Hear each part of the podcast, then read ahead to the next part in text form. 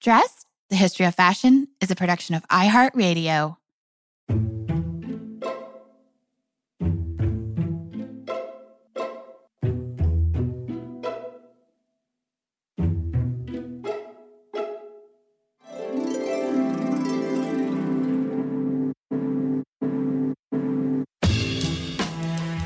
With over 7 billion people in the world, we all have one thing in common. Every day, we all get dressed.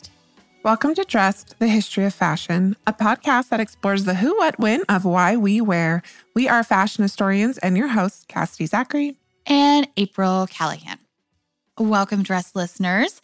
So, to kick off this episode, I'd like to ask you all for a very small favor. Wherever you are, whatever it is that you may be doing, you might be at the gym or out for a walk or a jog. Some of you might be driving, while others of you might be cooking or up to something crafty. And we say this because we know many of you are sewers and makers. But what I'd like is for you to think back to the last time that you went shopping for clothes. Where did you go? Was it a, a, boutique, a vintage shop? Was it the mall? What did you buy that day? And I want you to think about all the details of your shopping experience. And I'm going to turn this question to you, Cass. Can you recall if there were mannequins in the shop where you last purchased an item of clothing? And if so, can you describe them? Um, I that's a tricky question. I don't shop a lot, as our listeners know, and when I do, it's at thrift stores. So Savers does not usually have mannequins. Uh, at Buffalo Exchange, which is my local uh, hotspot that I love to shop at for vintage and thrift, um, does have mannequins, and I think they're usually headless in the window, but it's hard to recall. Mm. Yeah, exactly. And I guess that kind of brings me to the point that mannequins have become such a ubiquitous part of our shopping experiences that oftentimes many of us barely even register their presence. But this episode might just change that for you and open your eyes a bit to the fascinating world of high end retail display and the creators behind the scenes that stage these fashion vignettes, which are intended to entice you to literally buy into their fantasy. And just listeners, we should take a moment to point out that we here in this specific episode are using the term mannequin in more of the American vernacular to refer to the static life size quote unquote dolls, which are used to model clothing for retail display. We are not using it in more of the French term where mannequin is used to refer to the living, breathing persons who model clothing as a profession. So model and mannequin are always kind of confusing depending on what context uh, you yeah. are talking about them in. But this is how we're talking about the mannequin today. Yes, exactly. And some people might also refer to these quote unquote dolls as dummies. And I'm going to shy away from using that term because the subject of our podcast today once vehemently pled with the press not to call her creations dummies. Where does it even come from? I don't I don't know. I'm not really sure. Maybe that is a different episode. but uh, she went to lengths to point out in the press that, um, quote, dummies are dressmaker busts or Charlie McCarthy. And that reference to Charlie McCarthy, apparently he was a well known ventriloquist act of the day. So it was talking about the little dolls that they make talk. But really, Adel Rootstein wanted the world to know that the creations of her team of mannequin makers were no mere dummies. No, they were not. Born in South Africa in 1930, Adel Rootstein immigrated to London in 1951, where she found work fashioning props for retail window displays. She recalled being tasked with making small animals such as dogs and rabbits for the displays before progressing on to work as a window dresser for the British luxury brand Aqua Aquascutum, where she met and married her boss, industrial designer Richard Hopkins. Together, they founded their own company, Adel Rootstein Inc., in 1956, with Adel initially actually handcrafting mannequin wigs at the kitchen table of their London apartment. I love those types of anecdotes. Yep. but a home enterprise, Rootstein Inc., would not remain for long. She was destined to become, quote, the doyenne of the display world, quote, a gentle tornado which swept in, bringing the enthusiasm of a tourist and the acumen of a businesswoman, end quote. And a 1968 article in Women's Wear Daily describes Adel herself as, quote, South African born, London disciplined, and American influenced. This small brunette is dressed by Jean Muir and coiffed by Sassoon, cobbled by Geiger of London, and legs sculptured by Mary Quant. This dynamo with a soft English Cockney accent has upended display models in the 10 short years she has been in business.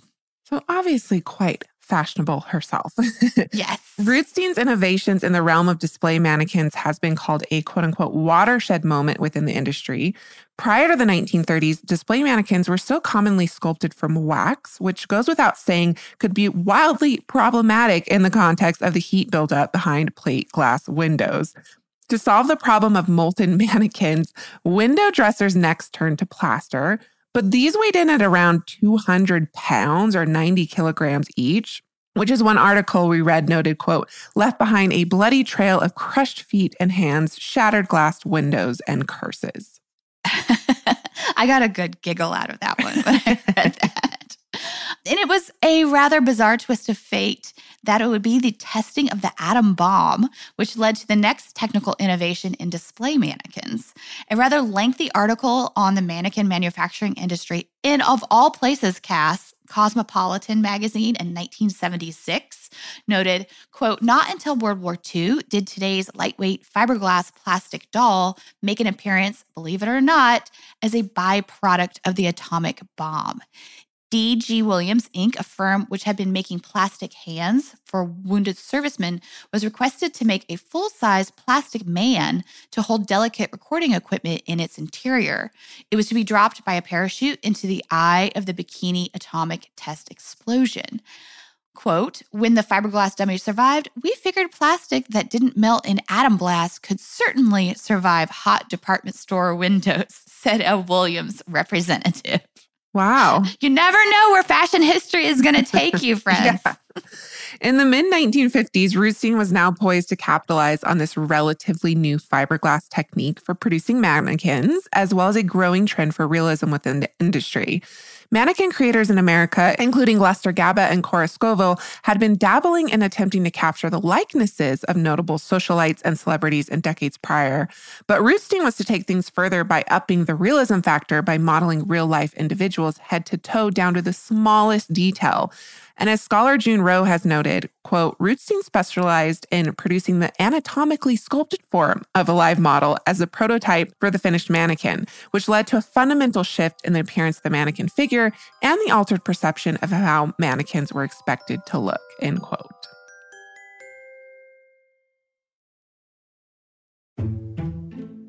And that watershed moment that Cass referred to earlier well, that came in 1966 when Rootstein introduced her Twiggy mannequin. The teenage British model Leslie Hornby, better known as Twiggy, was just on the brink about to step into the limelight of international superstardom when Adel hired her to pose for her own hyper realistic mannequin.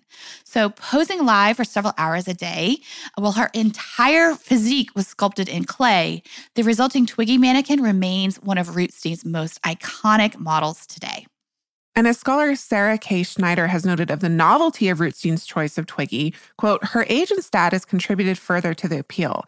The mannequin, like the 17 year old live model, was a cultish adolescent, not a mature high society woman. A jolt came from the type of poses Rootstein chose for the mannequin line. Twiggy stood with her knees and toes turned inward, chin pushed forward, hands balanced protectively against her thighs, as the manufacturer put it, quote, Twiggy never stood erect, and no mannequin has stood erect since, end quote. In Adel's words, quote, the essential thing is to freeze movement and to freeze the movement which is particular to that human being, end quote. And I think this is probably why she chose her next subject, Donyale Luna, another it girl of 1966. African American model and Detroit native Donyale Luna had only recently taken the international modeling scene by storm somewhere around six feet tall, perhaps a tad taller, and approximately 110 pounds, Luna had a striking physical presence that is often described in the press as kind of panther like or feline. And her Rootstein mannequin is perhaps one of the most unusual because it's in this mid stride stance, which appears about to leap or kind of pounce. And in addition to that, it has, quote, exceedingly articulated, almost claw like fingers, end quote. So, uh, much like the living, breathing Donyale Luna, there's something a touch otherworldly about her Rootstein mannequin, and it kind of sets it apart from all of the rest. Yeah, and also setting it apart was the company's promotion of their Donyale Luna mannequin as the first Black mannequin, a claim which, again, scholar Sarah K. Schneider questions. She says, contrary to Rootstein's boast, Luna was not the first Black mannequin, but people of color have typically been represented by white features, with facial features of white women whose surface had been altered to resemble Asian, Hispanic, or Black skin.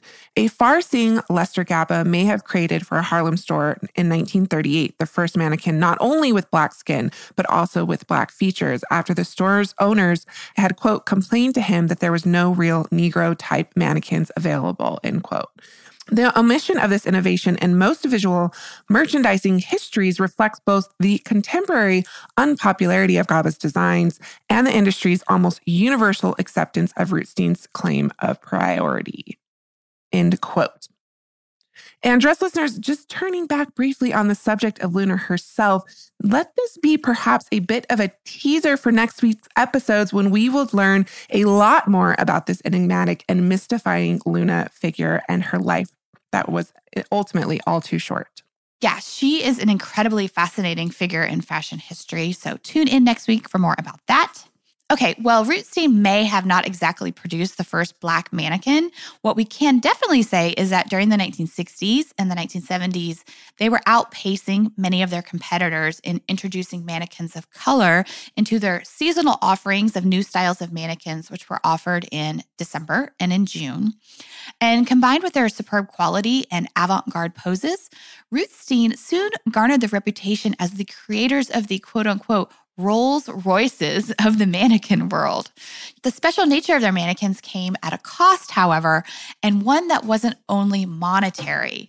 Due to the fact that Rootstein mannequins were not articulated, and, and by that we mean that their limbs could not be repositioned like many other companies' mannequin offerings, this actually made Rootstein mannequins harder to dress. And Adel herself remarked in the press, she addressed this head on and she says, quote, it takes practice to dress a root Rootstein. At the start, it might take a couple of hours, but with practice, the time goes down to 15 to 20 minutes. She goes on to explain, quote, I don't think there should be any articulation. The poses are those of real people and real action. If any look, for instance, were to be articulated, the display man would be tempted to straighten it out and show the sleeve of a garment perfectly without a wrinkle. But whoever carries their arm that way, after all, sleeves do move and wrinkle, and the mannequin should show that. The pose is set so the model would appear as a logical part of a group, not in a lineup. I prefer to have them used in groupings. Single people rarely are off by themselves, and think how funny it would look if there was a group of identically faced and posed people standing about. In real life, I'm assuming she's saying. yes, yes, yes, yes, yes, yes. Realism was key to what they did at Rootstein, basically. And her commitment to realism extended beyond the wrinkle of a sleeve and into her choice of subjects. So, while fashion icons Twiggy and Donyale Luna might have been two of her first major successes, the individuals that she tapped to pose for mannequins ran the gamut. And she explained in a video interview taken during the late 1980s, she says, quote, it starts with a concept. What is fashion going to do maybe two years ahead and then for a while afterwards.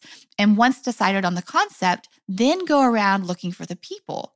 You can find them anywhere on television, in a film, on the street, in a cafe, in a discotheque. And then she very funnily says, That's why I got to keep going somewhere. You have to keep your eyes open. Yeah. And and Cass, this is another thing that I want to underscore about Adel's vision because in many, many ways, she thought like a fashion forecaster, like a trend forecaster. She was always thinking ahead of the curve. And she was thinking about what is the new look going to be, not necessarily in terms of the garments and the clothes themselves, but the individual who embodies the cultural zeitgeist of that era. Cass, as you know, we are going to be expanding our fashion history travel offerings this year. Mm-hmm. So you better bet that I'm going to be brushing up on my language skills with Rosetta Stone. With more than 25 languages offered, including Spanish, French, Italian, German, Korean, Chinese, Japanese, Dutch, Arabic, Polish, and so many more, that world out there is practically at the tip of your tongue. And that's right, dress listeners. For more than 30 years, Rosetta Stone has been the expert in language learning. There are no English translations, so you really learn to speak, listen, and think in that language, which is incredible. You learn by immersion, and their programs are available to use on your desktop or as an app. And let's not forget that there is an amazing built in true accent feature that gives you feedback on your pronunciation so you learn the proper accent from the very start. For a limited time, Dress listeners, you can get Rosetta Stone's lifetime membership for 50% off by visiting rosettastone.com forward slash today. That's 50% off unlimited access to 25 language courses for the rest of your life. Redeem your 50% off at rosettastone.com forward slash today. Say goodbye to your credit card rewards. Greedy corporate mega stores, led by Walmart and Target, are pushing for a law in Congress to take away your hard earned cash back and travel points to line their pockets. The Durbin Marshall credit card bill would enact harmful credit card routing mandates that would end credit card rewards as we know it. If you love your credit card rewards, tell your lawmakers hands off my rewards. Tell them to oppose the Durbin Marshall credit card bill. When everyone's on the same page, getting things done at work is easy. No matter what you do or what industry you're in, how you communicate is key. Everything you type is equally important to collaboration, and Grammarly can help. Think of it as your AI writing partner, empowering you to communicate effectively and efficiently so you can make a bigger impact in the workplace. 96% of Grammarly users say it helps them craft more impactful writing. And as the gold standard of responsible AI, Grammarly is your secure AI writing partner that allows your team to make their point and move faster. By understanding your writing and context, Grammarly provides relevant, personalized suggestions. And with tone suggestions, you can navigate even the most difficult work conversations. You can also save time from spending hours editing drafts to just seconds with one click. Sign up and download Grammarly for free at grammarly.com/podcast. That's G R A M M A R L Y dot com slash podcast. Easier said, done. Kevin Arpino, who was a longtime creative director at Rootstein, explained, quote, the models we choose are somewhat chameleon. Someone who is actually beautiful to look at doesn't always make a good mannequin. We tend to go for interesting angular faces because our clients can make them look like anything they want. You try to do a face that becomes a canvas.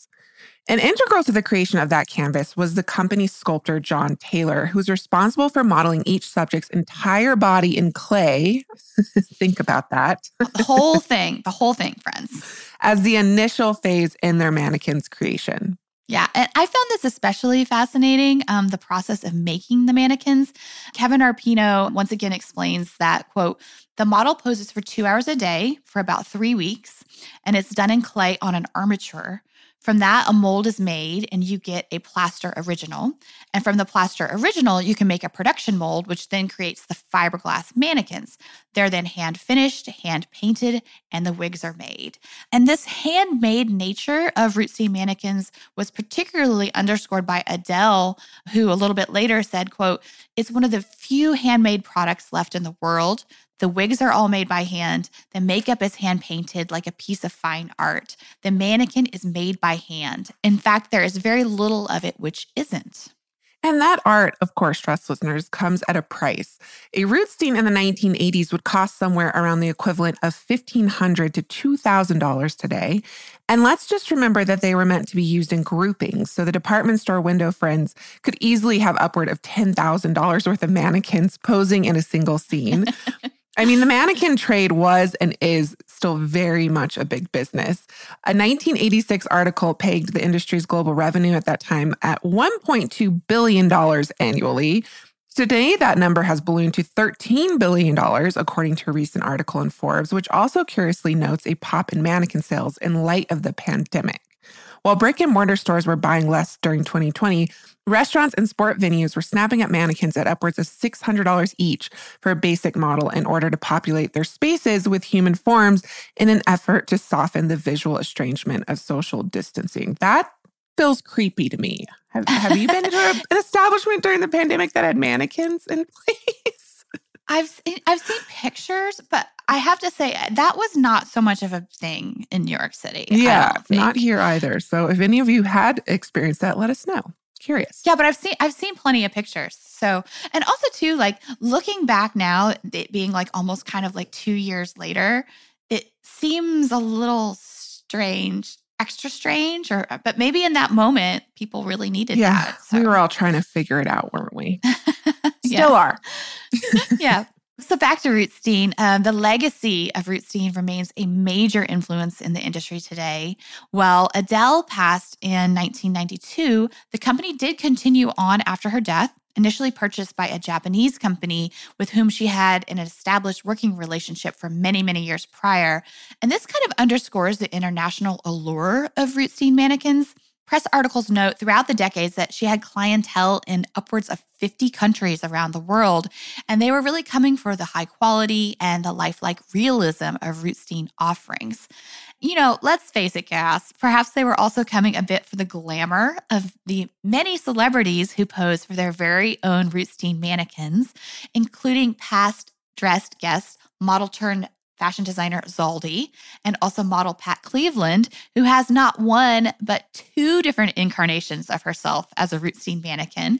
The first was released in 1973, and the second in 2006, when the company released a line called Second Generation that, in addition to a new version of Pat as a mannequin, also modeled her children Anna and Noel Van Ravenstein. I mean, throughout the years, there have been so many notable offerings from Rootstein, which of course accompany their mannequins based on everyday people. But some of the other names our listeners might know who sat for these three week sessions to realize their own fiberglass doppelgangers include notable New York personalities like Tina Chow, Diane Brill, Toukie Smith, who, by the way, is the sister of fashion designer Willi Smith. Oh, interesting. Um, there's also actors Joan Collins, Joanna Lumley, models Billie Blair, Sayoko, and Carmen Dell'Orefice, who, like Pat, also sat for two incarnations, her first being at the age of just 13 years old another person who deserves a Dressed podcast episode for yes, future. Yes, yes, yes. She's been modeling for something like 65 years. I know. Maybe we could get years. her on the show. Is that She's 90 this year. So let's see what we can do. okay? Cher also has her own Rootstein mannequin, as does Beyonce. And Cass, even Barbie has been Rootsteinified in 1983 and again in 2008. And I just want to touch back very briefly on Zaldy's Rootstein mannequins because they are especially fun. They are part of this 1996 collection of Rootstein mannequins, which was entitled Boy Girl. And um, series features Zaldy in the role as a male model, as he was, and then also another mannequin of him in complete drag. And it's been written that this mannequin collection was the first to conceptualize gender bending from its inception, which is very, very fun. Yeah, we can't wait to post images because there's just so many wonderful incarnations of these Rootstein mannequins. And just listeners, if you'd like to learn more about all of the fun offerings from Rootstein over the years, we have a couple of additional resources for you to check out. You can head over to rootstein.com, where the current owners of the brand, the Italian mannequin conglomerate Bonaveri, have done a really nice job of setting up a website on the history of Rootstein, while they seemingly regroup to launch the Rootstein brand soon. And also, Judy Townsend, owner of Mannequin Madness, is a company which rescues, recycles, and gives new life to unwanted mannequins. And she's done a very thorough investigation of the history of Rootstein and their creations. And you can find lots more on her site, mannequinmadness.com.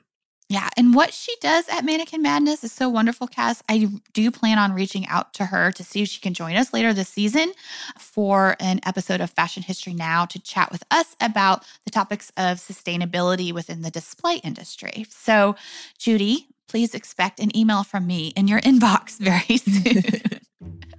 I think that does it for us today, dress listeners. We hope that you have enjoyed a very brief history of the mannequin trade vis a vis one of its most innovative brands, Adel Rootstein Inc. And there's actually quite a lot more to say on the subject of mannequins. So if you would like for us to do a future episode going all the way back in history to, say, you know, the 17th and 18th centuries, let us know because I think we can make that happen.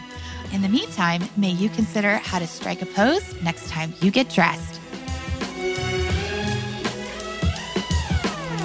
And we love hearing from you. So if you'd like to write to us, you can do so at dress at iheartmedia.com or feel free to reach out to us on our DMs at dress underscore podcast, which is, of course, our Instagram where we can post images to accompany each week's episodes. If you'd like to take the time to rate and review us on your podcast listening platform of choice, we always appreciate it. And also appreciated are our producers, Casey Pegram, Holly Fry, and everyone else at iHeartRadio that makes the show possible each week. More dress coming your way on Tuesday.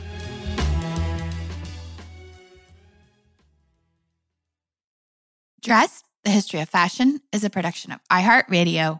For more podcasts from iHeartRadio, visit the iHeartRadio app, Apple Podcasts, or wherever else you listen to your favorite shows.